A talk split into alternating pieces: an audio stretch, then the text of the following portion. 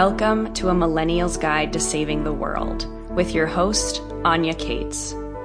This podcast has one mission to rally a generation that's been labeled and groomed as lazy, triggered, and entitled, and invite us all to write a new story. One of a generation that's willing to challenge the status quo, reject black and white thinking, and opt out of each and every repressive system and box that we've been placed in. Above all else, I want to invite millennials to step up to the plate, to be vulnerable in owning our responsibility to ourselves and for walking this planet through the darkest of days. It's time to dream new dreams, write new stories, and create new futures. The great work begins.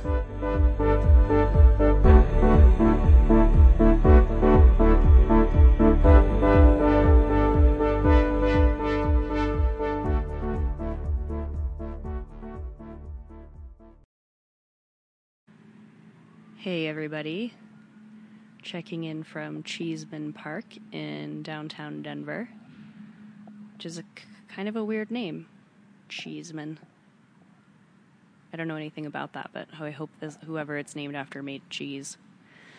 Apparently, this park was used to be a cemetery, um, and someone told me when it rains really hard that like bones stick out of the ground. I really hope that's true.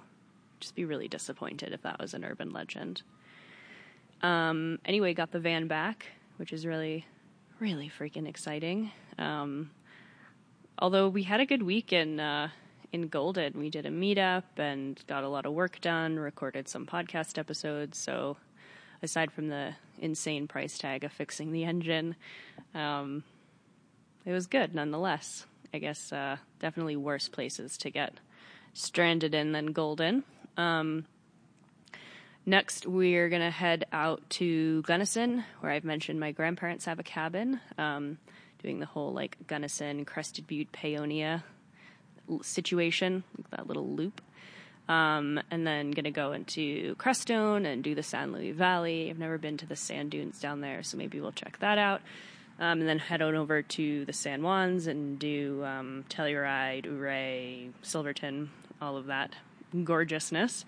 Um, yeah, in the last couple months of the trip here, which is kind of crazy, or at least this iteration of the trip. Um, I think I've probably mentioned in past episodes that I don't really know why I have an apartment. This style of living quite suits me. Um, so probably will go home for a few months, but then keep traveling, uh, maybe to different places, maybe stay in some places for a longer period of time. Uh, definitely the the one thing about this type of lifestyle is it's not super conducive to like big projects, like writing projects, for example. Um, and we've been moving around constantly because we had so much ground to cover, but maybe in the future, kind of staying put in uh, in certain places so that we can get more larger project type stuff done. But honestly, no complaints. It's been really fun to travel around and see a bunch of places I haven't seen before and visit some new ones and meet people man, that's just been the coolest ever. It's like really being able to say that like I have friends everywhere.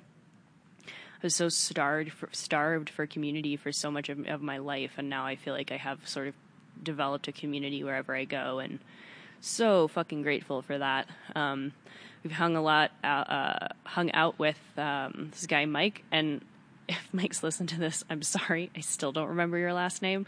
Um, Mike has a, a, podcast called Mikeadelic um, that I was just, uh, he just interviewed me on his show this morning, actually. So that'll be coming out soon. He's going to be on mine next week. Um, and yeah, hanging out with him and his girlfriend here several times while we've been in Denver. That's been really awesome. Um, really excited to bring you that episode and have you guys hear me on a podcast. I haven't actually done that in a while. I was on a couple when the podcast first launched, but haven't been on one since. So it was nice to be on the other side of the mic. Um, but yeah, we had a meetup in Golden while we were waiting for the van to be fixed, and we had one last night in Boulder, this place called Rayback Collective, which was really, really a cool spot. Awesome people, as per usual. Always meet awesome people. Um, and yeah, gonna hit the road again in a little bit, get out of the city, uh, and uh, yeah, finish out this leg of the trip. Time goes real fast, and you're having fun, you guys. I can't believe it's been, I think actually exactly three months today. I think we left on May 6th. Maybe it's the 5th today. I don't know. I don't know what day it is. I don't know what time it is. It's the other benefit. It's just kind of like living without time and space. It's great.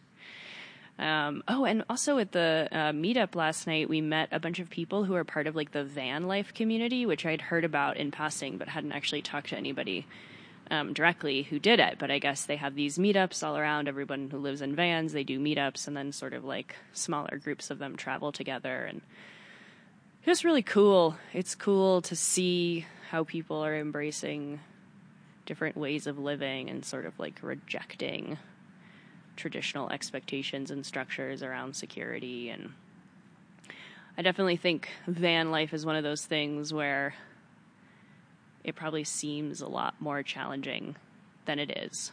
Um, or like more of a sacrifice than it is. And don't get me wrong, there are some issues for sure. Like mosquitoes. I'm currently destroying a part of my leg itching. um, mos- mosquito bites. Oh my god, we stayed in this one place the other day. That was probably the worst that we've ever experienced mosquito wise. Just horrible, horrible. I, and I, I wonder also why like some places are just so much worse than others. Like there are places that are close together, but one spot is just so much worse. I mean, I guess standing water, but anyway, I'm not going to spend this episode complaining about mosquitoes, but they fucking suck. They suck. Um, yeah, thank you all for sending me messages and suggestion for things. I, finally feel like I'm at the point with this podcast, listenership wise, where I'm getting preg- like regular messages and responses from you guys, whether that's just saying hi or suggesting someone that you think should be on the podcast. It's it's really fun to kind of watch this community grow and interact with you guys and yeah, it's been fucking great. So um, always feel free to reach out, even if it's something silly.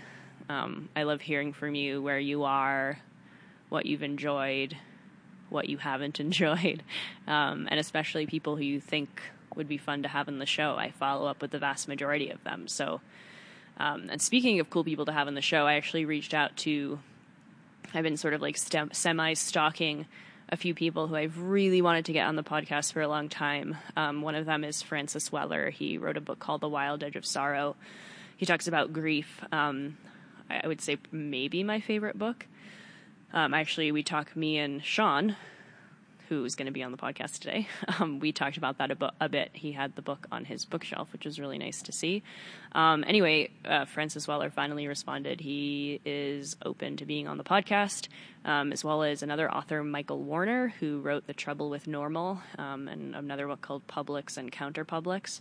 Um, really sort of opened up my mind to. Uh, you know, really challenging the status quo. Um, the Trouble with Normal, I read when I was like 13 or 14. My dad gave it to me. Um, and Michael Warner is gay and was basically making an argument against gay marriage um, because of, you know, the sort of like heteronormative expectation that that's what we're supposed to do. And it was just fascinating to, for me to to see that you can really challenge everything, no matter who you are, and you don't have to fit any into any sort of box. Um, so he's agreed to be on the podcast. I'm going to try and meet mo- both of them, both Francis Weller and Michael Warner, in person. Um, really, really prefer talking to people in person, especially people I respect. I just selfishly want to meet them. Um, who else am I excited about? Oh, uh, Jason Holley. He's an astrologer and psychologist um, who lives in Santa Fe. I'm going to go see him at the end of the month and have him on the podcast. We're going to talk about mythology and stories. Um, and also update you guys on like where I'm at as far as the whole astrology thing goes. I know when I started this podcast, I talked about it quite a bit um, as far as like it being an important part of my journey, and um, I've come a long way with that and my feelings about that world and just spirituality and belief and astrology. So I'm looking forward to sort of having that episode act as an update on all of that for you guys and um, Jason is someone who I really, really respect within that world after, I don't know, sort of like becoming just sort of saddened by, I think, in any of these sort of like healer spaces, um, there's so much just like abuse of power and narcissism. Um, and uh, I think it's one of those facts of life that for me is just really hard to accept. I think it's one of the most naive aspects about me that like it's still hard for me to believe that they're just shitty people in the world, which is such a childlike way to look at the world, but that is where my psyche has remained. Um, I don't know. It's like I'm conscious that that exists, but then when I come face to face with it, I'm still uh, a little shook and definitely don't want to perpetuate it. Um, this morning when I was talking to Mike, you know, I recognized when I was starting this podcast that like people were going to listen to it and listen to what I had to say and that like, you know, with great power comes great responsibility and I I didn't want to be one of those people that wasn't walking the talk or admitting that I could be wrong or admitting that like I'm just a random person with opinions who's sharing them over a microphone and I'm not a fucking god or a healer or shaman or any of these things. Um, you know, I think really the people we look look up to are like people are a thing because we make them a thing, right? Like people, someone is a hero because we make them a hero. Hopefully, not because they say they're a hero. Um, I think that's just an interesting way to think about it. Like, I want you guys to make me whatever you want me to be, and hopefully that's a pretty um, casual, just a girl type of a thing. Friend, friend from afar.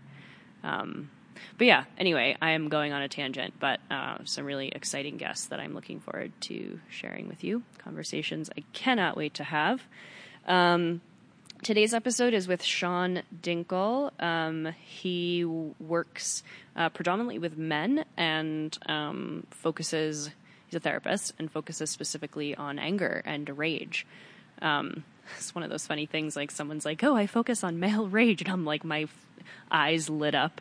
It's like, "Oh yes, let's talk about that on the podcast." Um, I think that's probably it for now.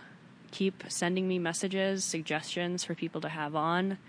Um, I have to say, this podcast is just becoming more and more fun.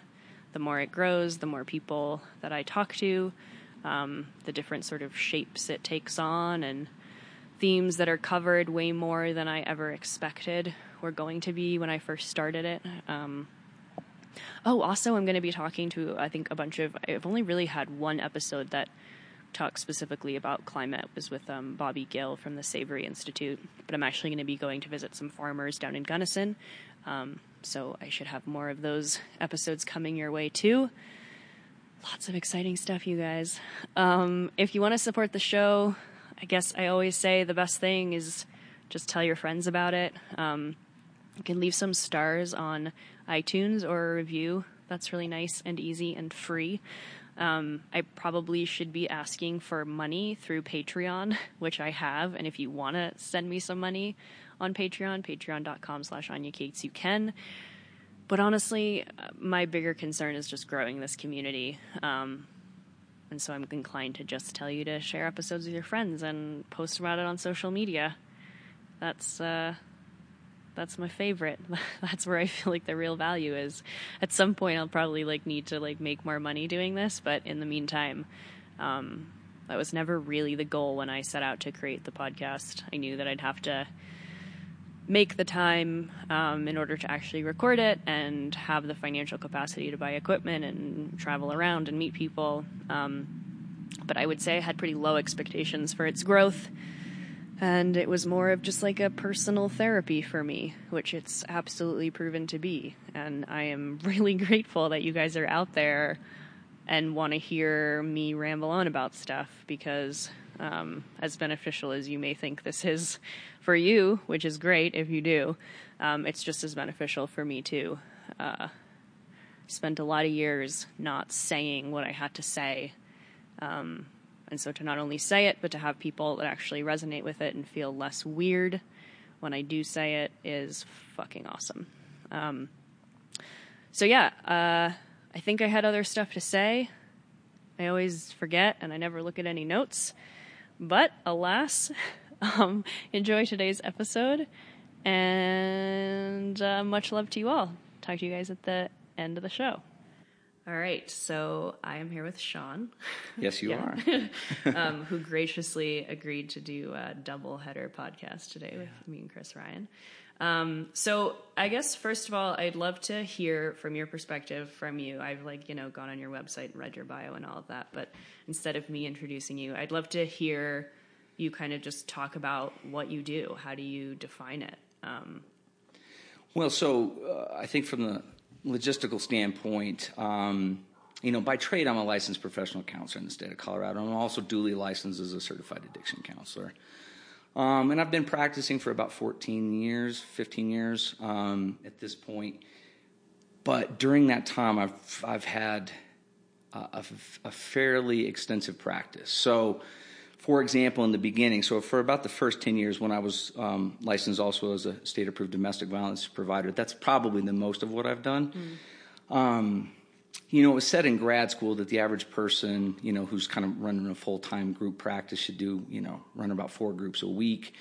And at no point in time did I ever have less than 10. Um, and at one point it was up to 14. That's way too much, and I would not encourage or recommend anybody do that. Um, one of the benefits that came from that, though, was I got a lot of data points. Not not data like you know that I could go publish a research project on, but seeing patterns because there were so many people that I was interacting with and so many you know consistent conversations and just trying new things and um, experimenting with new things. And so I got to see enough people that I think that really taught me more than I would have if I didn't have something that full. So it wore me down. I wouldn't recommend that to any you know clinician coming in.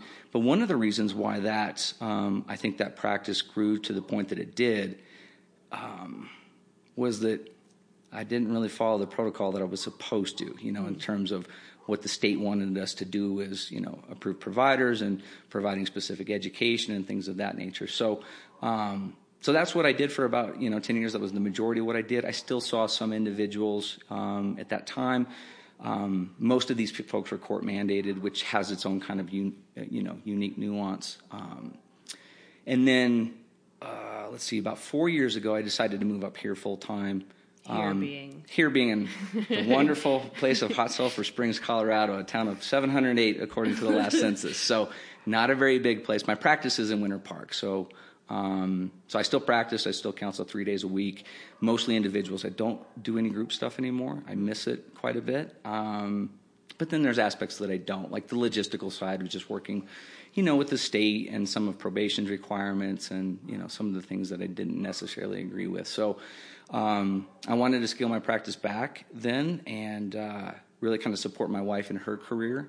Um, she's a middle school principal up here, and so that's really what brought me up here. Mm. So we decided that um, that that provided us some opportunities that we wouldn't have had if I would have kept my practice down in the Front Range. So um, it was a transition, and it was much more challenging than I thought. Um, but in the end, uh, a lot of the same kind of concepts that I've come to, to learn and understand still apply here. So that's really about it. So at this point, um, conservatively, have probably facilitated over 9,000 sessions. Some, you know, 4,000 probably being individual or couple focused, and then um, the dominant majority being angry men. Yeah. Yeah. And did you know going in that that's what you wanted to focus on was specifically men and anger, or did that kind of evolve over time? It was a quick evolution, but not mm. specifically. So when I first got into it, and I think one of the things that motivated me to get into the field was being put in front of counselors as a young child. Um, there was a lot of violence in my family that I grew up in, mm. um, and not the typical, you know, not seeing my mom get beat necessarily, but uh, more the kind of psychological, manipulative stuff, things of that nature. You know, dad would often, you know, sabotage the car so that you know she couldn't leave so there was a lot of control she didn't mm-hmm. work so there was a lot of those kind of domestic violence uh, things going on in my family and my mom was wise enough to kind of realize the fighting that was going back and forth and the throwing of dishes or whatever the hell it was that um, that probably wasn't too good for me but rather than putting themselves in counseling or trying to change their own lives um, they got me in front of people and at a very early age uh, I just remembered re- really thinking that most people just did not have a clue. And so there was a part of me that just thought from, you know, from even being a kid, like I could do this a lot better. And And when you say they put you in front of people, what do you counselors Oh, yeah so they would counselors. they Oh, would okay, put me gotcha. into counseling and that still Yeah. happens to today so Same. my my kid is you know uh, you know is being exposed to the things Yeah. so rather than stop the exposure let's just get them help so how Mm. to, and, and that still doesn't make any sense to me but a lot of people operate that way so um and then what I didn't go through in home was perpetuated further in school so I had a real rough time in school with teachers who I would, you know, not all of them, but a lot of them that, that just furthered the abuse. You know, of course, I was, you know, had attention problems and things of that nature that any kid that was growing up in those kind of environments would have. And uh, there was just really no, I didn't find a lot of people had a lot of empathy and it was real punish bait, punishment based and things of that nature. And so, um, feeling like nobody really cared to know me as a child, I think was the first thing that motivated me. And I never forgot what it was like to be an adolescent. So in my adolescence, when I was really trying to focus, how the hell do I get out of the home? How do I get out of, you know, from underneath my father's care, especially? How do, you know, how can I do that? What do I need to do? Um, that, so that that piece never really left me and i knew i wasn't the only one that had similar experiences. So initially what got me in the field is that i wanted to be the counselor that i wanted when i was growing up all the way through you know pre-adolescence and then adolescence. Um, and then so i started working with adolescents and particularly ones who were in trouble with the system. So a lot of my earlier work was forensic work, and so they would be, you know, ranging anything from you know assaults to drug charges to you know MIPs or you know what have you. So I did that for about 12 months and and and grew an adolescent arm of a of a practice that I was working for down in the Front Range in Denver, and um, quickly I realized I can't really be that much help to these kids because they're whatever I can provide, they're going back to environments and homes where this is just continually getting perpetuated. And so I thought, well, why not go to the source, which is the adults? So because I was doing forensic work, that just blended nicely into the domestic violence population, which was what was fueling a lot of these adolescents' drug use, their own anger, their own violence, all that kind of stuff. So um, that's really what, what paved the way. And then when I got that credential, um, and then I started working with perpetrators and found that to be a lot more rewarding. And I would like to say I did much more um, in terms of helping the adolescent population by working with adult males than I ever did working directly with adolescents. So, yeah. What was the was there sort of any like um I guess I didn't experience this but uh, like um people judging the entire therapeutic process like when you were a kid? Like I feel like some I'm I'm not surprised but it's interesting that your parents were conscious enough or okay to be like you go to therapy and that's acceptable and um uh you know, what was their choice kind of like this is a good thing to be doing, or did you see when you were a kid that people were sort of judging that process of being in therapy and that that was like taboo? And You know, um, that's a really good question, and nobody really knew. Like, it wasn't anything that I ever talked to my friends about, and none of it really lasted. So, okay. it, uh, you know, I would maybe go see somebody once or twice, and then it would just end. And I and I don't even recall if I would, if I was vocal, just like this is useless, this is a complete waste of time. Um, I wasn't really defiant in in the sessions, um, but I just never really felt like anybody connected with me um, in those earlier experiences until I was 19, and that's when I had my first positive therapeutic experience. And after that, I was never really shy about my own therapeutic, you know, experiences. So, um, yeah, so yeah, I don't really remember there being much taboo um, around that, you know. So yeah, I don't re- I don't really recall that um, or feeling that, even Yeah. if there was. I mean, there certainly is around therapy, but I don't remember personalizing that. Yeah, I feel like I had the same experience. Yeah. Uh, so when you, what was was sort of one of the first things that piqued your interest as far as this whole male rage thing? I mean, obviously your relationship with your dad was probably motivational. Um, and then was that sort of informed more by talking to more men about this? And like, did you move from a phase of like being angry to empathetic and wanting to explore it, or like, what was that process for you? Being like, I this is a valid thing to explore, and I want to help people with it. And, Yeah. So, what led me into my first therapeutic experience uh, was the only time I faced any sort of legal trouble uh, in my life. Um, and that was an assault uh, on my own father. And so that led to a mandation of counseling that was of the kind of the group format that I, you know, later ended up facilitating. It was many years down the road from that time, so so it wasn't like it was a quick transition. Um, but I remember the moment when I sat down with the person who was uh, when I was doing the intake uh, at the place. And well, actually, let me back up to tell you a little bit about what had happened. So, um, my I experienced some physical abuse, not much, some but not much, um, on both parents. Um, so that was fairly sporadic. But what I got more than anything was put downs and criticism. So it was you're never going to be shit. You're you know you're useless. You're just daily. I mean, almost. If, if a day went by where I wasn't being criticized and put down for being a lazy piece of shit, just like my mom, that was the most common phrase. Then um, there weren't many days where it like that. So one particular day, um, and I was a fairly small kid um, as well, and even then, um, and my dad was much bigger than I was. I had just got done doing a um, a music recording session. So music's the other thing that kind of helped me through my my childhood and my you know my adolescence. And if it wasn't for music, I would have really been in trouble. But um, so I just got done doing some recording in a studio that my friend was apprenticing at, um, and I had a demo of that recording, and it was like the coolest thing that I'd ever done in my life to that point. And so I came home and I wanted to share with my dad. Always, probably now in hindsight, looking for just something that he would be proud of, something that he would give me some sort of positive encouragement from, or um, you know, be happy for, whatever. And he happened to be drinking at that point in time, and he was fairly silent. And I was playing him this, and he didn't he didn't comment on it. He just had this kind of angry, disdainful look. And uh, and I asked him in all sincerity. I said, you know. Well, because he started going into this, you know, to, again to that critical side. And out of genuine curiosity, I said, if you didn't want kids, hmm.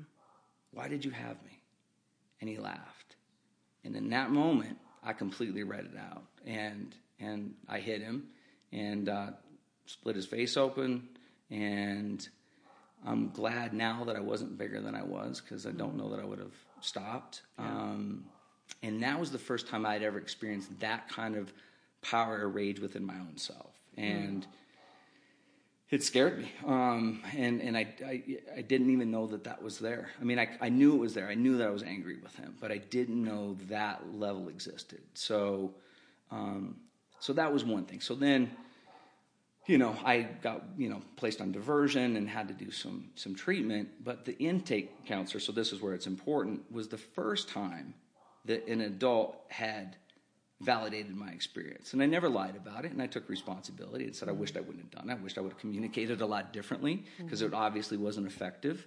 Um, nothing else I had tried to that point was effective either, but that really wasn't working. So, so at that point, I thought, well, um, or, so so now I'm sitting there explaining what had happened in the offense, and I, you know, and I said, you know, I I, I regret my actions. I mean, I, I did immediately, in part because I had this resonance even back then that I gave my power away. Hmm. And I didn't like that. So that was what was mostly disappointing to me is that um, that somebody was able to almost like I had a point and then it got washed away through my actions. You know, I had a position that that got blurred, you know, through my own act of violence. So in that sense, um, but when I was saying this and describing it as I am to you, um, the counselor in his exact words, I believe were, uh, you know, that's really fucked up.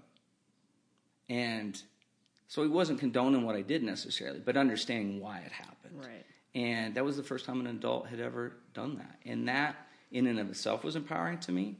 And I clearly recognized the shift and then some of the things that, that I was being exposed to just started clicking and making sense. And then that's really what started my own personal journey going, I don't want to be like this. And I don't want to continue these family dynamics. And that were all around me and all around the community. Yeah. And so it was from that point on was how do I get out of this, you know, and how do I how do I learn what's happened to me and then how do I recover from it if it's possible? Yeah. And yeah. Yeah, anger is one of those fascinating things I feel like where it exists in uh, so many different ways. Like on the one hand, to kind of um, rely on it and to just express that. There is a sense of giving away power. There's a sense of, I think, avoiding emotionality. And on the other hand, I also experienced quite a bit of emotional abuse growing up and didn't think that anger was something I should be feeling. Like it was, you know, not a valid emotion. It was weak. It was Yeah. so I repressed it and repressed it and repressed it. And of course, like understandably had a lot of anger. Yeah, yeah. Right. Um, and I remember when I first started coming to terms with everything that had gone on and I was really angry and I made some decisions that were like, I'm going to stop this relationship or I'm going to Mm-hmm. stop these dynamics. And, um, uh, I guess was in a place where I felt like, am I going to stay here forever? Yeah, this place yeah, of like yeah. s- severe anger. And my dad, who I had a really great relationship with, I remember said something to me like, look, like I think what you're experiencing now is that your anger is like the most feels like the most authentic and valid part of you that like you have probably Yeah. felt in a long time, right? Like it's an emotion, it's a valid emotion. And that anger like is projecting you and bringing you into a place and a space you need to go, but to deny it is unhealthy, Mm-hmm. right? So it's like it's interesting to hear you telling this story because it's like that anger in itself is what catapulted you into it was like useful, right? It was like Yeah, you know, in a in a semi-destructive way, obviously Yeah. in the beginning. Um, but without that experience, yeah, I wouldn't have I wouldn't have started to ask some of the deeper questions or realize the way out. So, for example, like to recognize that I had that level of anger or capacity in me um, was one thing, but then to go, okay, so what? To figure out what the hell is this, and um, and how does it resolve? And so, even in terms of treatment, we we we coin um, you know treatment for this kind of condition or for anger issues as anger management, and uh, I think there's a, a, a better option, and that's anger resolution. And that doesn't mean that we never we lose the capacity for anger, but that we resolve the source of where the anger is coming from. And so, what I had learned, for example, that you know, anger is what I refer to as a secondary emotion. So it's a particular kind of emotion where it cannot exist by itself. So there's always a because of factor. So angry because of, and there'll be another emotion behind that. Um, and for most people, it's either some flavor of fear or sadness. And for men, those are speaking of taboo, you don't go there. You know, so we're not allowed to be sad, and we're not allowed to be afraid um, because those are signs of weaknesses in our culture. You know, and and I'm progressively even seeing that more and more for even the women that I work with. That, that, there's that kind of adoption of that of that mindset more than there was even 14 years ago. You know, mm. so not being too tangential. So I thought, well, okay, so to resolve this or to get back into a healthy balance, I've got to find what the primary emotion is, and then be able to express that in its authentic way. Mm-hmm. So if there's nothing for the anger to essentially feed on, so if there's hurt and sadness, which again, going back to my father, that's what I was, dev- I'm just so much hurt, so much sadness that I didn't have a place to process that with. Right. And if that accumulates over time, then it's going to be explosive and it's going to be ugly. And so all the men that I worked with, partly, you know, helped reinforce this. And what I learned was that if a person could get into their primary emotions, identify, and then express it in its primary way. So, hurt and sadness typically get expressed through tears. Fear sometimes get expressed through tears, but also some shaking, some body somatic um, types of symptoms. Um, if they allowed for that to, process to happen, there was a shift. And one of the really interesting things, which I think then led me to be able to build my practice, was I got really good at predicting who was going to reoffend and who wasn't. And it was based on that simple thing can they get to their primary emotions? Can they get to their original wounds? Can they resolve that pain? And if they can, they're not likely to reoffend. And so, um, so yeah, so that was the probably the most important core lesson that I've learned is that What do you feel like was the factor that was involved in allowing some men to get there and some men not to? Was it like an outside support network? Was this it is awesome. Yeah, Yeah. yeah. You know what's interesting is I think there was a lot of weird things that kind of came together that I wasn't really aware of at that time. So as a group facilitator, um, and maybe this is important. So the dominant narrative in treatment of, of, of offenders like what we're talking about, of angry men, um, domestic violence offenders in this case, is psychoeducational. So the idea is these people are acting this way because they don't know better. And so if you teach them different skills, they'll employ those skills. Um, that's r- really not how it works. Okay. Um, now, there's sometimes there's room for skills. Maybe they don't know what you know um, active listening is, and maybe you can help them you know understand physiological warning signs and when they need to take a break and all that stuff. But if you're not getting to the traumas that created the anger in the first place, those, those things are fairly useless. I found. So, with that being said,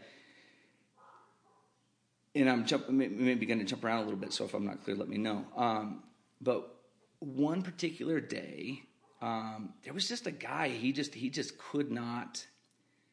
He couldn't keep it. He couldn't keep the guard up anymore. He was just could not keep it up, and he went to share with the group, and he just broke, and just tears flooding, big sobs, big heaves, and I watched the other guys around there, and it was the first time that it had happened, and you know, and I had people in there that had, you know, been in gangs and violence and you're, you know, all kinds of stuff, you know, tough guys. Yeah. And nobody responded how we would typically think to respond. Um, like, you know, pull yourself together, you're being weak, because it was really vulnerable and authentic and it was real. So there was something really powerful about that. Um, so a lot of people just listened. They didn't do a whole lot, but they didn't shut him down and they didn't try to talk him out of it.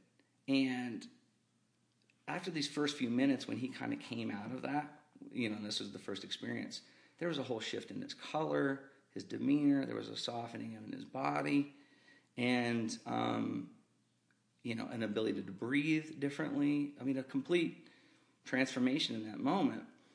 And what I realized by the fact that not a lot of other men had responded negatively like we had been taught, that there was something that was protective about that group. And it was something that all the men had craved. And then later on, um, I remember one guy who had said to somebody else who had broken down that you just scared the hell out of me um, because now I know what I have to do. And this was out without any instruction. So there's something innate in us that goes, that shit needs to come out of me too. That's what I'm carrying. So I didn't need to teach it. Didn't it, we have a knowing in there that that we're carrying around that pain, and so when it comes out, there's its own invitation for other people. And so from that moment forward, what I realized is my job as a facilitator was to create safety.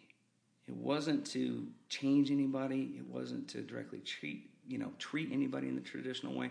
It was to create safety. So if I had somebody in there who I thought would shame, would humiliate, would put down, would be critical, um, then I didn't have them in my groups.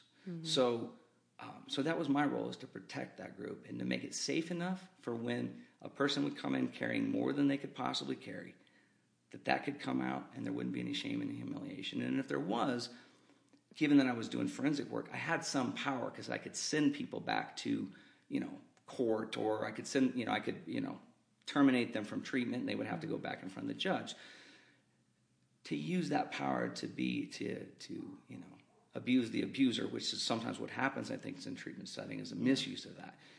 How I found it beneficial to use it was to keep it keep it safe enough for that vulnerability to come forward, and then I would invite it. You know, this is a place where you can be real, and I made that commitment to everybody that I will remove anybody from here mm-hmm. who doesn't respect that that you know what we're here to do, and we're here to do our work, and our work is that pain that's underneath that anger. So, Yeah. yeah. Do you think that that sort of like communal support? I mean, we, it was funny before we started recording. We were talking about the Wild Edge of Sorrow, Mm-hmm.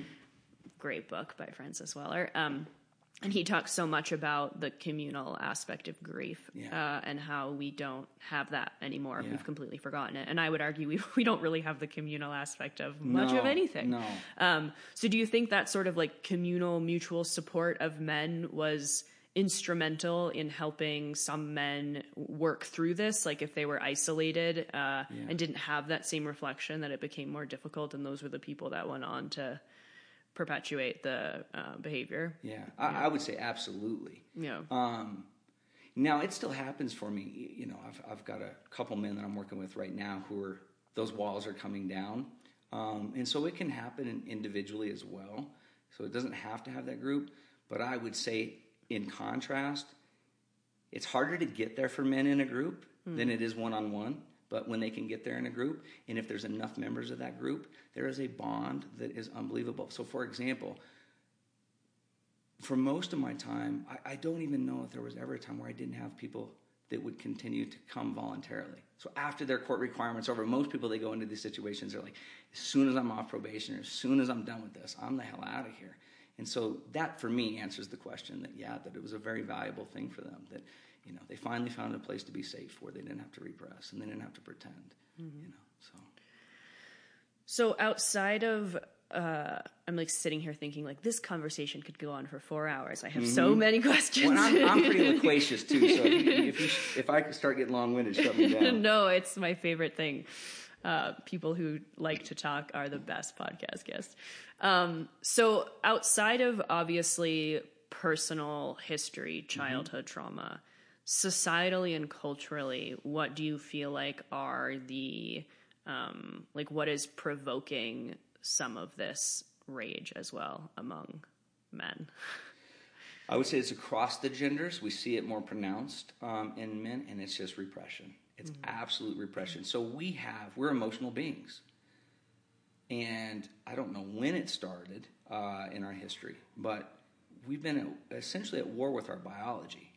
And that can't, can't go well. So, for example, when we're sad, a normal response to sadness is tears. Mm-hmm. Okay, pretty normal for most people. But when those want to come up, most of us push those back down. And that's not without consequence, as far as I can tell. Mm. And so it's almost like I see the body as a container.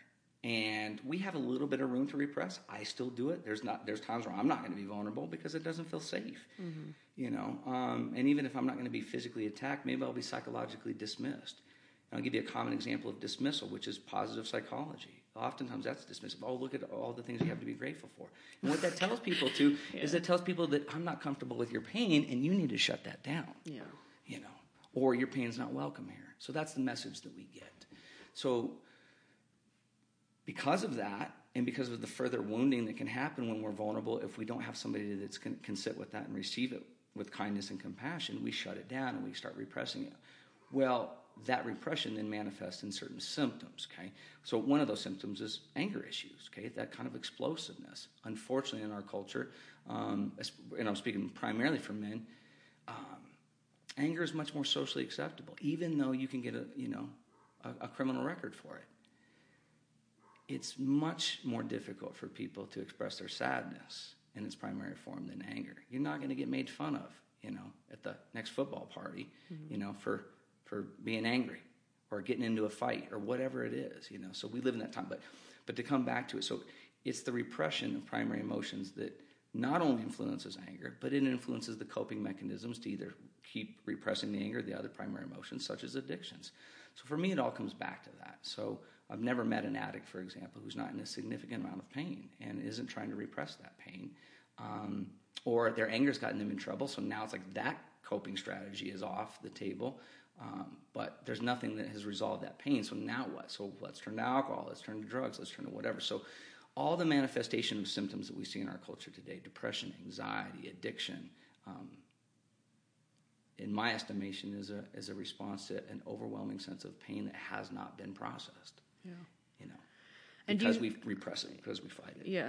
Um, do you feel like that's, and that that's culturally supported because there's this kind of uh, projection thing going on where like i'm sure you're familiar with gabor mate mm-hmm. um, and he tells this one story about how he's like brought like mountains of paperwork into health professionals to yes. try and say like hey listen like there's all of this like insane evidence about how childhood trauma and emotional abuse manifests and all these sort of like physical issues addiction etc and that people in those groups often have no idea what to do with that information and he says because it is a reflection back on oneself, right? Absolutely. So if you feel that pain, sort of like what you were saying in the group, then I feel it. Mm-hmm. Um, you see that? I'm assuming like the, or is there anything else? Well, absolutely. And so that gets me back to uh, you know what you what you're uh, uh, making me think of is just one of my general criticisms of the clinical profession. Mm. So you can't learn this stuff. You can't learn how to be with somebody in school. So we have to get degrees to practice that. But that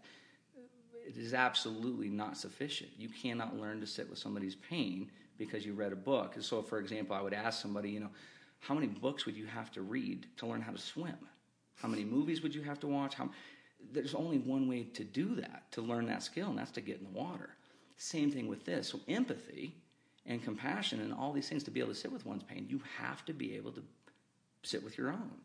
And you can only be with somebody's pain to the degree that you can do that. And so, in our clinical profession, there's no requirement, at least not that I'm aware of right now. I could be mistaken on this. Um, but I know when I was going through grad school, there was no requirement that you even had to do any of your own work. Mm. And most of the work that's in the clinical field right now is of a cognitive behavioral nature. It's not emotionally based and it's not physiologically based. So everybody's looking for the workaround, you know. Yeah, I feel like uh, so many people get into these professions to avoid their own. well, you know, and what I think um, happens to, I would agree with you 100% that they're looking to avoid it. But they're also looking to, and I think it's mostly unconscious, mm-hmm. to resolve their issues through another person. So if they mm-hmm. can get the other person, let's say, to confront a parent or leave a relationship or whatever, then they don't necessarily have to do it themselves. Like it's like they work that issue out by getting somebody else to do the task that they're having trouble to do. Um, and and that's dangerous, and that's that's that's that shouldn't happen. But I, I think it happens more than more often than not, unfortunately. Yeah. yeah. And do you feel like your continued practice, like that, there's so much being mirrored back to you that you keep undoing for yourself and exploring based on your clients? Is it like a continual learning? Like you're if you're aware and awake enough to pay attention to that well absolutely. That, so like for example if i if i leave frustrated or if i find myself frustrated with a client i mean i really have to really go what, what the hell is that about? Is that really about them or is that about me? Um, is that about something that's coming up for me that i'm not you know maybe aware of um, and then i'm projecting? So you get this kind of transference counter transference type of thing. Um, and I don't know if this is what you're asking, but I think this is imperative if you do clinical work that you continually do your own work um, because things that may be dormant. So even if you've done a significant, you know, chunk of your work, there may still be things that are going on underneath the surface. And so I I think as a clinician you should you know, maybe not not consistently, and if I look at my own life, I'm not consistently undergoing therapy. But if I start to see symptoms arise, depression, anxiety in myself, shortness in patience, a quickness to to you know difficulty listening to a client, for example, so any of that stuff, then that's a signal to me that um, I've got some work to do and that I should be back and doing my own therapy. Um, so that's something I am regularly engaged in in a different capacity, but not continuously engaged in. So if I feel like things are going pretty well and that I'm present with my clients and that there's nothing that they're bringing up that's overwhelming me or that I'm dissociating from or I'm splitting off from, then then that feels okay to me. But if I start to see some of those other symptoms, then then uh, you know that's that's time for me to get back on the couch. So I've unfortunately had a lot of damn couch time in my life. So, yeah. Well, and I also think that like, I mean, I've I've had varying degrees of experience with therapy. I've had some therapy that I thought did nothing. Yes. Partial, partially I think because of the therapist, partially because I wasn't ready to do mm-hmm. the work. Um, and then I've had experiences where I was really ready to do, ready to do the work and had an exceptional therapist, and that and like my dad was like, you should go three times a week because that will be so much more effective uh-huh. than having to sit there and update them on the past week of your life. And mm-hmm. up there's there's the hour, and there's yeah, nothing else to yeah. talk about. And that was amazing. Um, but I also think that like you know there's positives and benef- uh, positives and negatives with anything and i thought one of the things that i took on that is probably i think the most challenging but something that i don't need therapy for all the time is this like you know carl jung idea of what we dislike most about others is what we dislike most yeah, about ourselves yeah. so it's like anytime i catch myself being angry with someone or judging someone or pissed off mm-hmm. that like I stop and I yeah. reflect that back yeah. on myself. And yeah. I feel like therapy is a way to do that in a sort of very potent way. Uh-huh. Um, but it sort of happens in everyday life, which is. it should if we're being honest with ourselves. And if we don't let the ego get too ramped up and like, oh, I've got this and there's no more work to possibly be done. And I've certainly landed in spots where I feel like I'm in a really good place. And um, for right now, but I don't ever get to the point where I think, well, then that means that nothing else will resurface, you know, mm-hmm. um, that, that maybe we haven't seen. You know, and it was uh, one of the things I was going to comment on that you made me think of is, you know, in terms of therapy and what works and what doesn't, and being in front of somebody um, where you feel like it doesn't go anywhere, and you know, and then being with somebody where you feel like it's going somewhere. So, in my I did not finish my PhD, but I did all the coursework and paid all the money, and then I got into a little bit of a political logjam at the end um, around my dissertation committee and this, that, and the other, and it was a bunch of nonsense. So, um, but one of the beneficial components of that was a book that we had to read, which was called The Great Psychotherapy Debate, and basically it was a meta-analysis of all the kind of psychotherapies that exist today um, and looking at, you know, if we tease out these elements, what is it that's creating change? Is it the specific ingredients of the therapy? So is it the techniques that the, you know, that the clinician is using? So is it these cognitive models, or is it these behavioral models, or this, that, and the other? And basically, what it was, uh, Bruce Wampold, who wrote the book, deduced, you know, in his, you know, in this analysis, was that less than one percent of the change comes from the actual techniques that are used in therapy. And 99% of it comes from what's referred to as the therapeutic relationship. So, how well understood does a person feel? Like, do they feel gotten, is what I call it. Do you feel like somebody gives you shit to know your story? Mm-hmm. Do you feel that they're supportive of you? Do they feel that they can walk with you in those deep waters? Um, and if those things all check the box, then therapy is usually pretty beneficial. If that doesn't exist, it doesn't matter how smart the guy is. It doesn't matter how knowledgeable, how well read he is, or, or you know, uh, you know, in terms of the therapist, it's it's probably not going to be that beneficial. So, it's all these human connective things that that lead to change. It's not these goofy techniques that we're, you know, going in there and trying to use. So, yeah. I, my advice to anybody, if your therapist is doing a lot of techniques, it's you know, it's uh, that's not where the magic lies. The magic relies in the relationship. So. And I know you talked uh, briefly mentioned how you'd done um, a lot of different sort of therapeutic mm-hmm. things for yourself. Can you talk a bit about what those are and what you might recommend to other people going through this sort of yeah self awareness process? Yeah. So so again, um, piggybacking off of what I just said, the most important thing is that you feel safe with who you're working with. That's mm-hmm. that's got to be number one.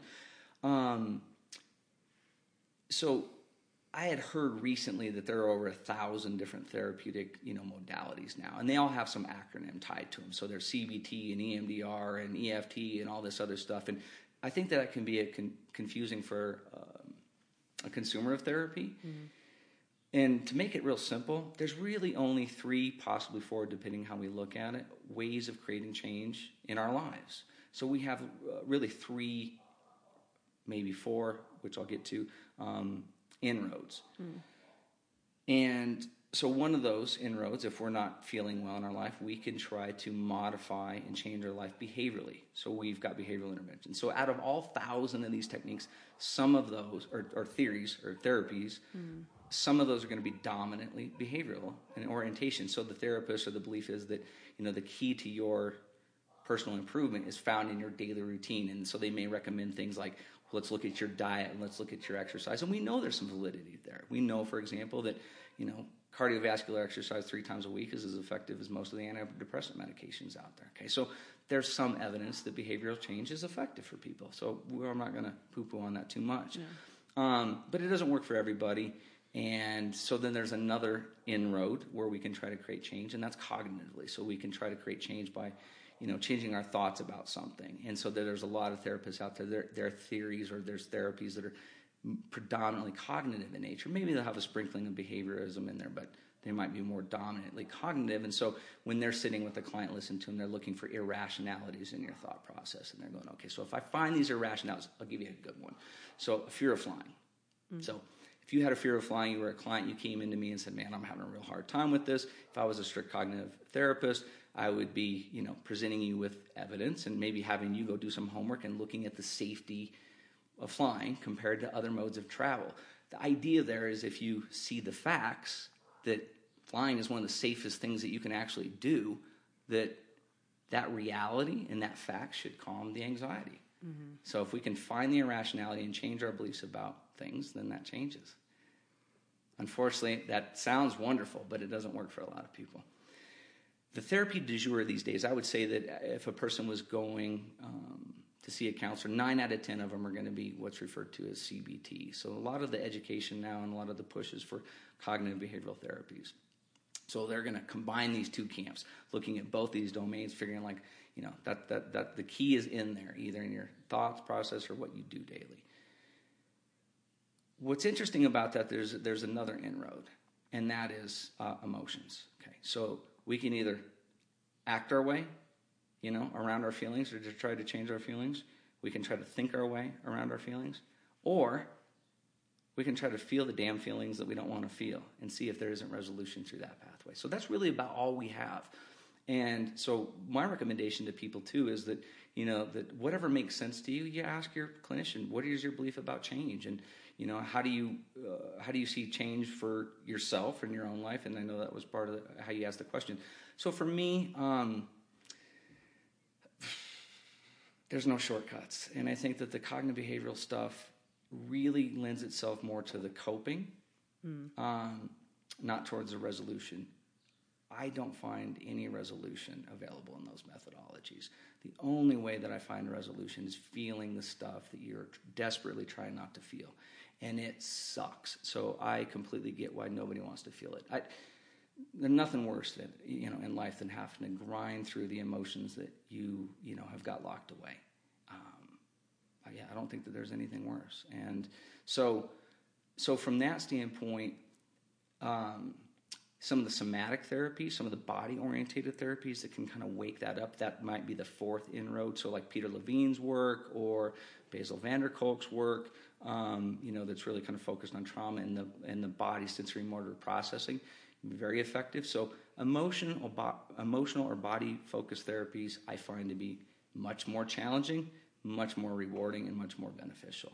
Um, so that's what I recommend and that's what I try to put myself through as well. Um, if I if I need help, and I, you know, don't look forward to it. But but the other stuff just doesn't. If it works, it's way too short term. It doesn't really resolve at the physiological level. You know that that yeah. So.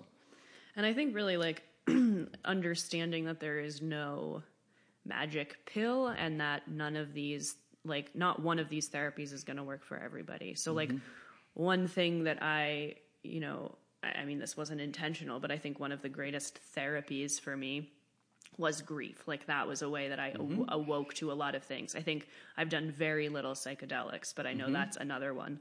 Um, and I, do you sort of are you able to talk to your clients in these spaces about stuff like that too? That like anything that feels intuitively like it's going to bring you more toward your emotions is where you should go. Ooh, I'm so glad you asked this because. Uh I would not have wanted to leave my last piece um, without saying this, and so you reminded me of it. I have a huge fear of the psychedelic movement, mm. and it's not for the reasons that most people would think. Um, I hold them in the highest regards. I do not think that there is any methodology that has more therapeutic potential than psychedelics. So, if I'm saying that, why would I be scared? And mm. that's because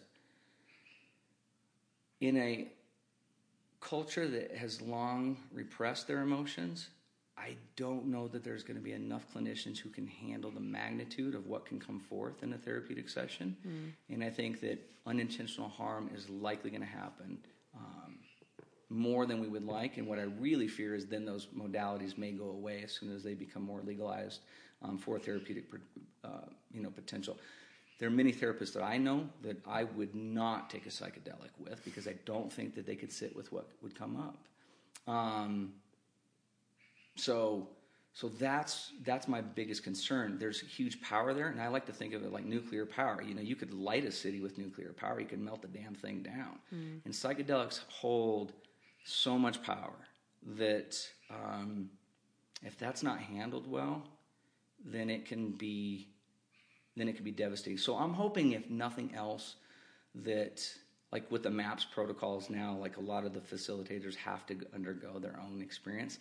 But what I found, so like even early in my psychedelic, you know, experimental use before it became therapeutic in my life, mm-hmm. when it was more recreational, I would say for the first, you know, 10, 12 times, I never, I thought I was immune to the quote unquote bad trip. I, I didn't, um, I just, everything for me was just blissed out, wonderful, um, and then it turned. Mm. And when it turned, it turned. Uh, I happened to be with somebody who,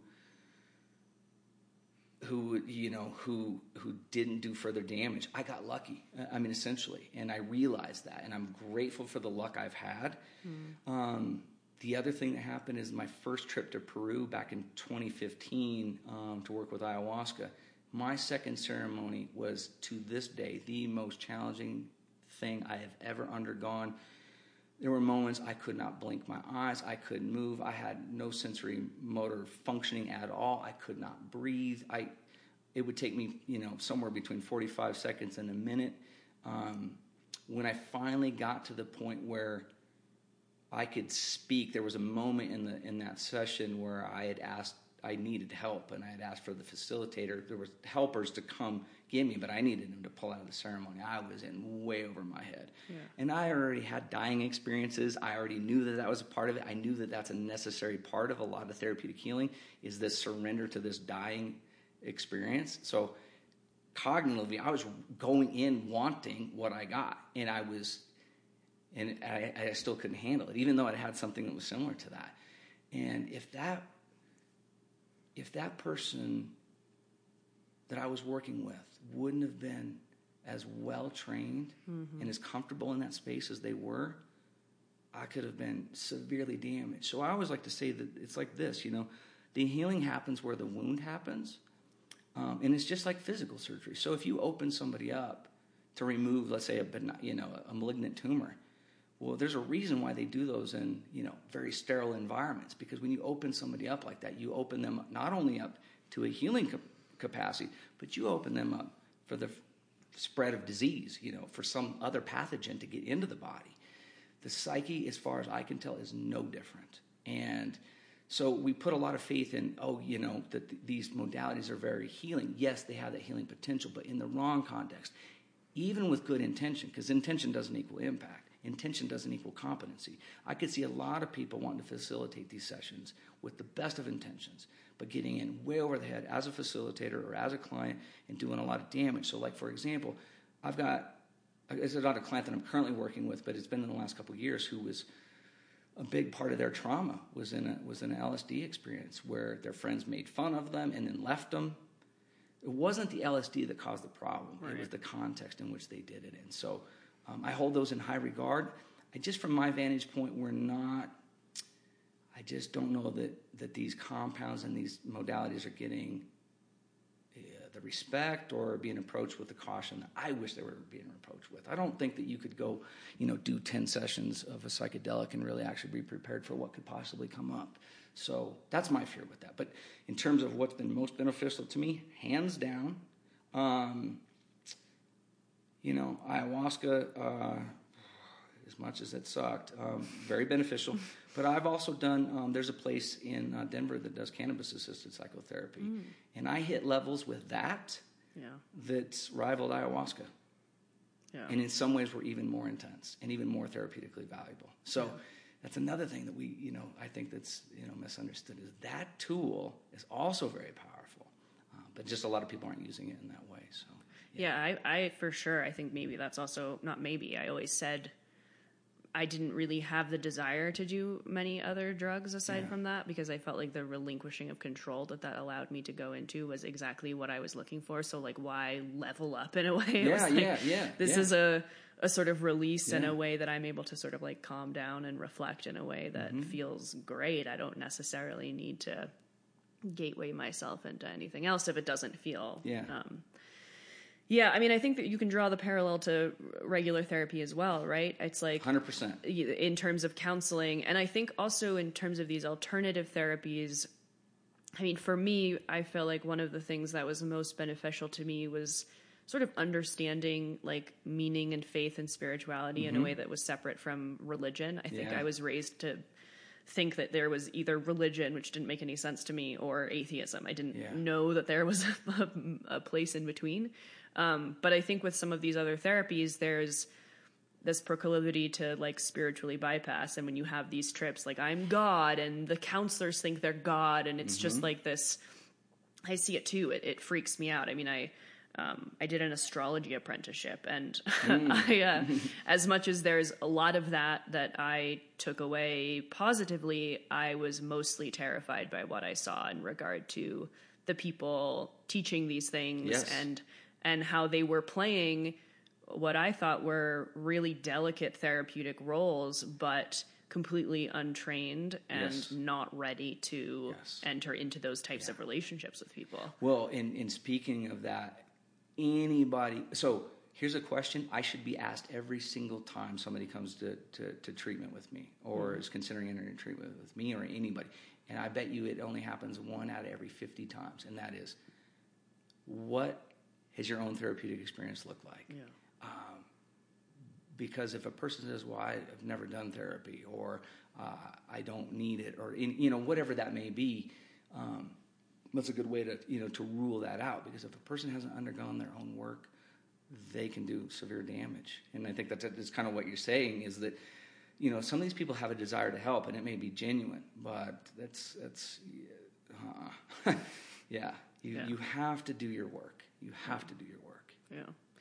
I'd love to jump back a little bit to Please. gender a bit. Um, because this is something I talk about quite a bit, and mm-hmm. as I sort of mentioned offline, have a lot of unconventional opinions about it. You know, I grew up with a dad who I think was was definitely uniquely masculine. Yeah. So he was both the bravest person I knew, uh-huh. sort of like the most masculine, but also extremely sensitive and um, uh, encouraging of emotionality. I saw him cry. He was okay with me having emotions. Um, and I think because of that, I grew up in a way that I didn't have a lot of anger toward masculinity mm-hmm, or mm-hmm. or maleness or whatever. Yeah. Um, and so I, I feel like that was unique uh, in this day or and rare. age. Uh-huh. rare. Yes, yes. Um, and I think because of that, and where I sort of get into trouble is because I think I feel sometimes two steps ahead of the game. Like, okay, if we're just to accept, like, of course men can have emotions, of course men can have emotionality. Uh, I understand culturally and societally that that's still very taboo. Um, but what I sort of struggle with is like, I feel like I think this is happening in both directions. That because of this whole patriarchal imbalance that we have going on that there's this expectation um, or encouragement that men should be more like women and women should be more like men mm. without mm-hmm. sort of like validating the benefits of of uh, femininity or masculinity i actually i asked a question on instagram recently i said huh. can you name for me positive masculine qualities not one embodied by a woman but one embodied by a man and like nobody knew how to answer the question. Yeah. It was like all of these things, like um, even uh, protection or leadership or um, anything that I think in a woman would be seen as uh, beneficial. Like it, people were struggling to recognize what those were for men. Yeah. That sort of masculinity has become demonized and vilified in a way. Um, do you sense that with your clients at all, or like how to say? You know, if just because you have feelings and emotions doesn't mean you can't still be a man, or or um, do you have people that are struggling with that balance in themselves, or like, um, yeah, yeah. I mean, hopefully, I'm answering the question. Let me know if yeah. I'm not. Um, the simple answer would be absolutely. I think that that's what drives people in there is that they're having things that they don't believe that they're allowed to have, and therefore it's wrong that they have, mm-hmm. um, and, and, especially the men. Um, you know, in terms of, this is an aside, I don't know if this will help answer the question, but I've had been legitimately scared. I mean, I laugh at this because it's like they know they want to go there to this, to these, you know, what, what we attribute to the feminine. Um, you know, the sadness, the, the vulnerability, the sensitivity, which is where we are able to touch life. You can't really touch life without being sensitive.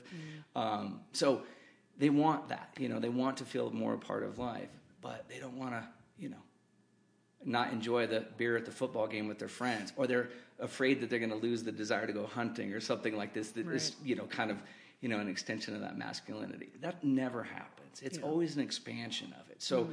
it's it, when when you ask that, for me, um, I genuinely believe that there's not there's differences with men and women, but psychologically, not too much we just see the expression because of the conditioning that we're in. Mm-hmm. Um, and and one of the things that I kind of a goofy example that I go back to is like anybody who's had children um, or anybody who's watched a child being born.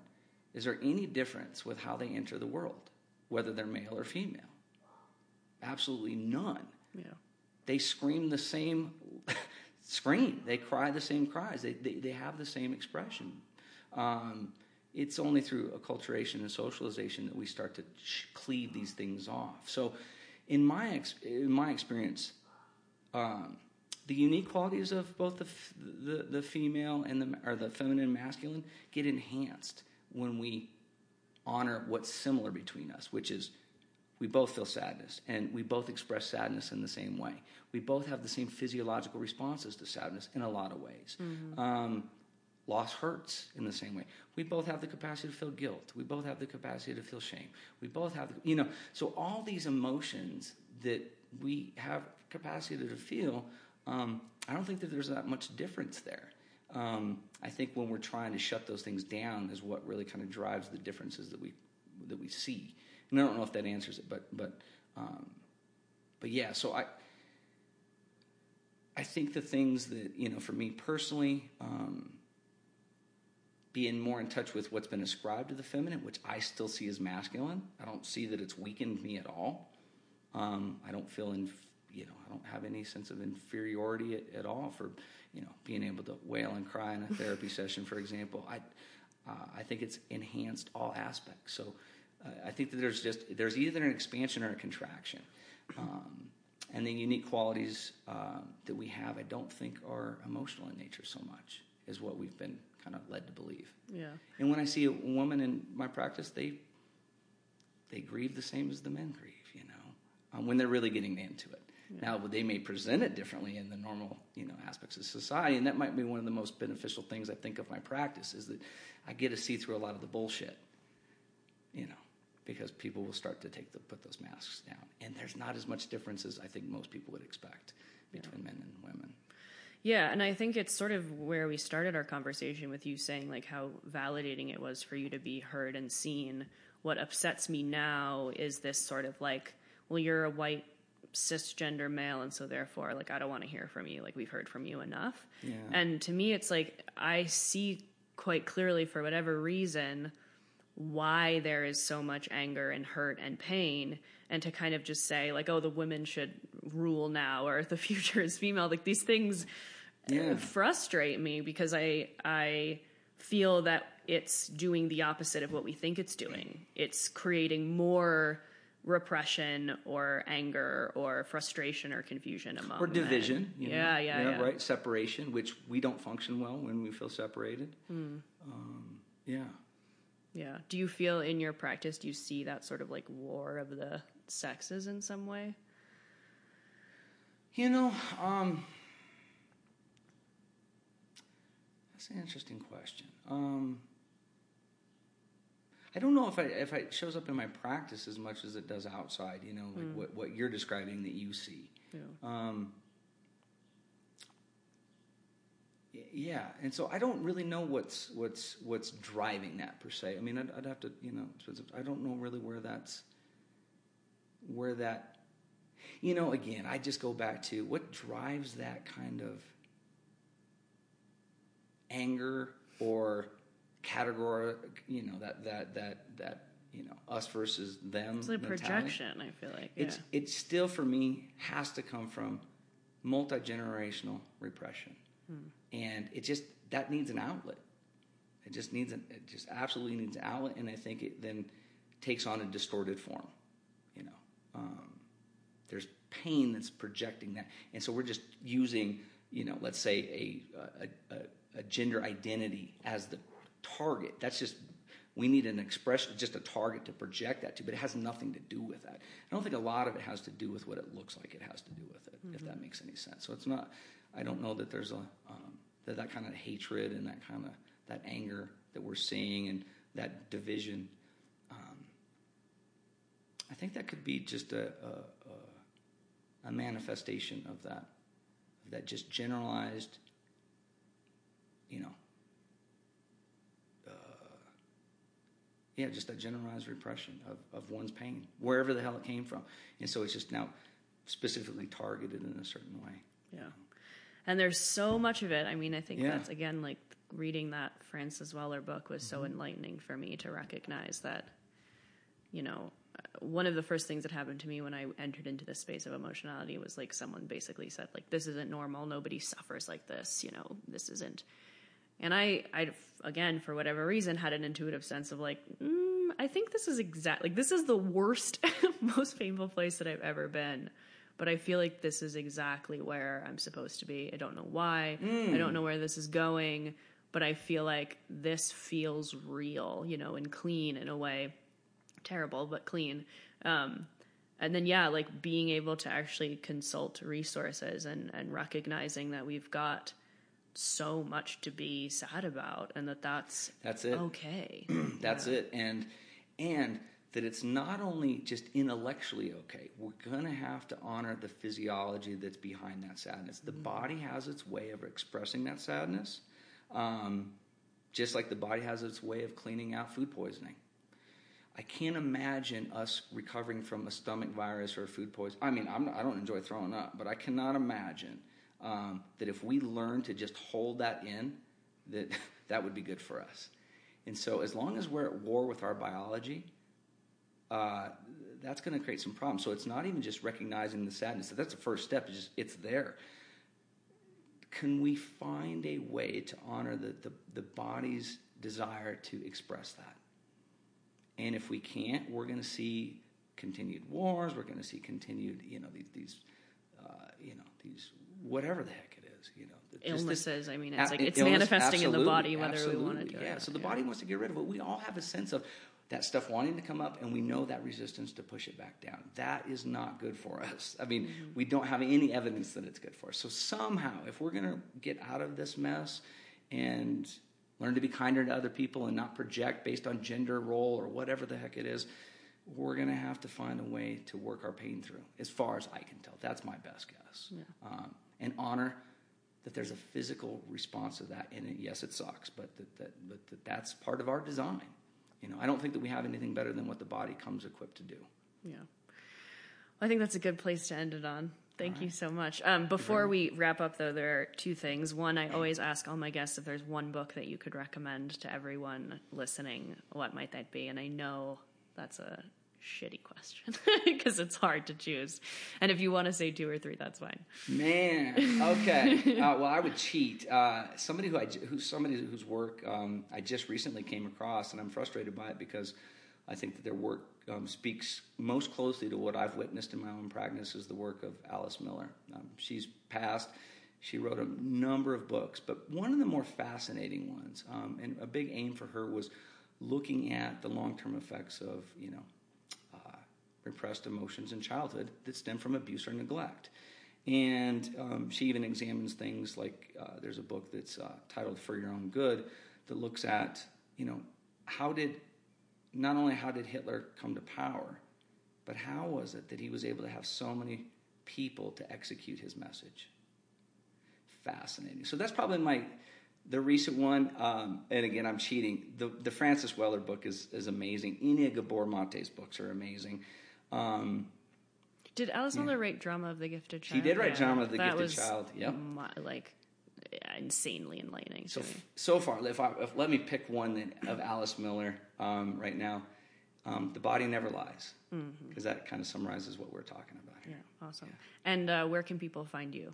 So um, my my practice has a has a website, and it's www.nd, um, which stands for New Directions, the number four, and then the word life, L-I-F-E dot com. So um, nd4life.com.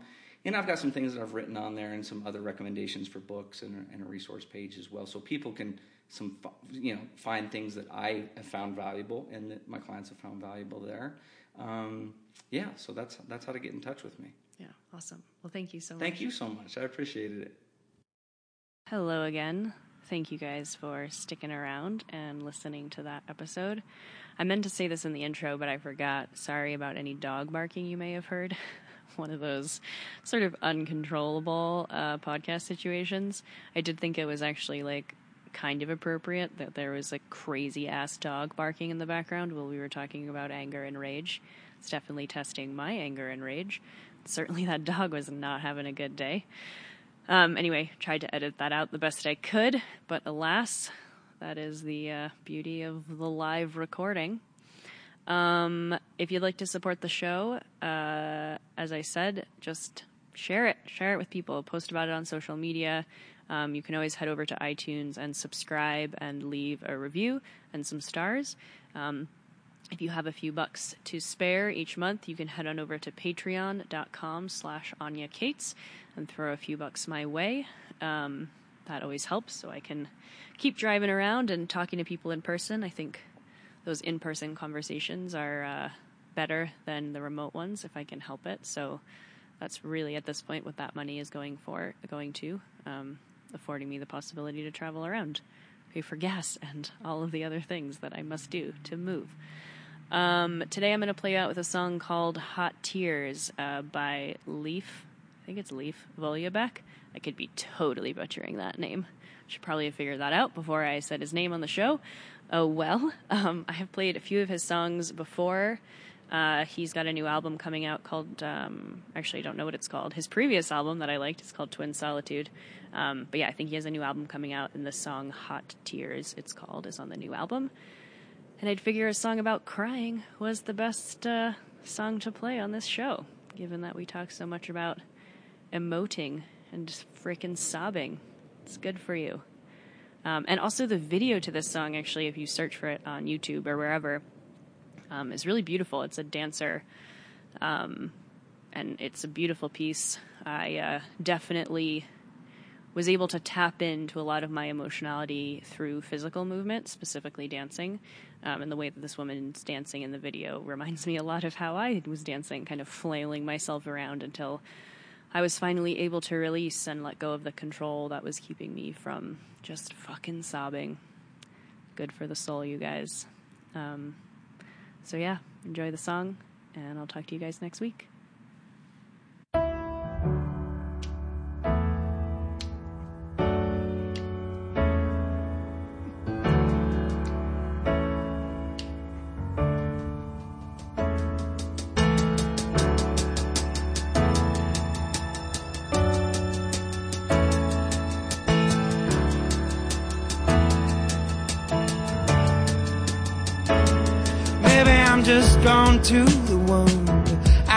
Feel it coming. Do you hear the night from the river bridge?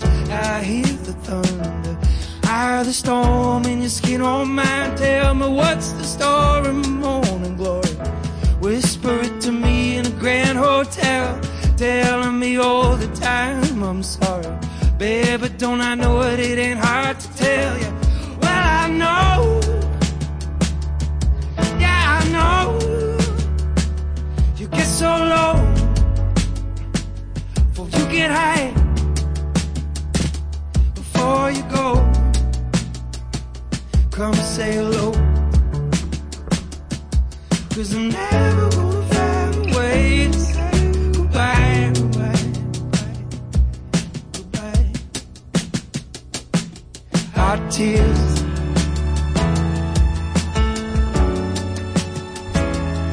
Hot tears.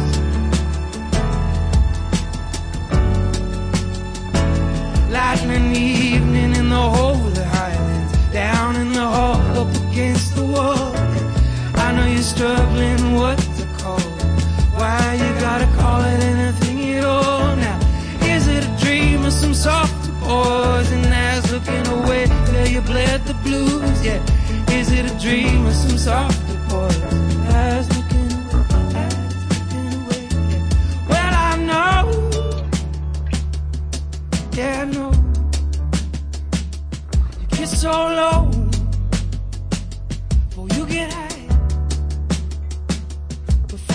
go. Come I'm never gonna find a way to say goodbye, goodbye, goodbye, goodbye, goodbye, goodbye, goodbye, goodbye, hot tears.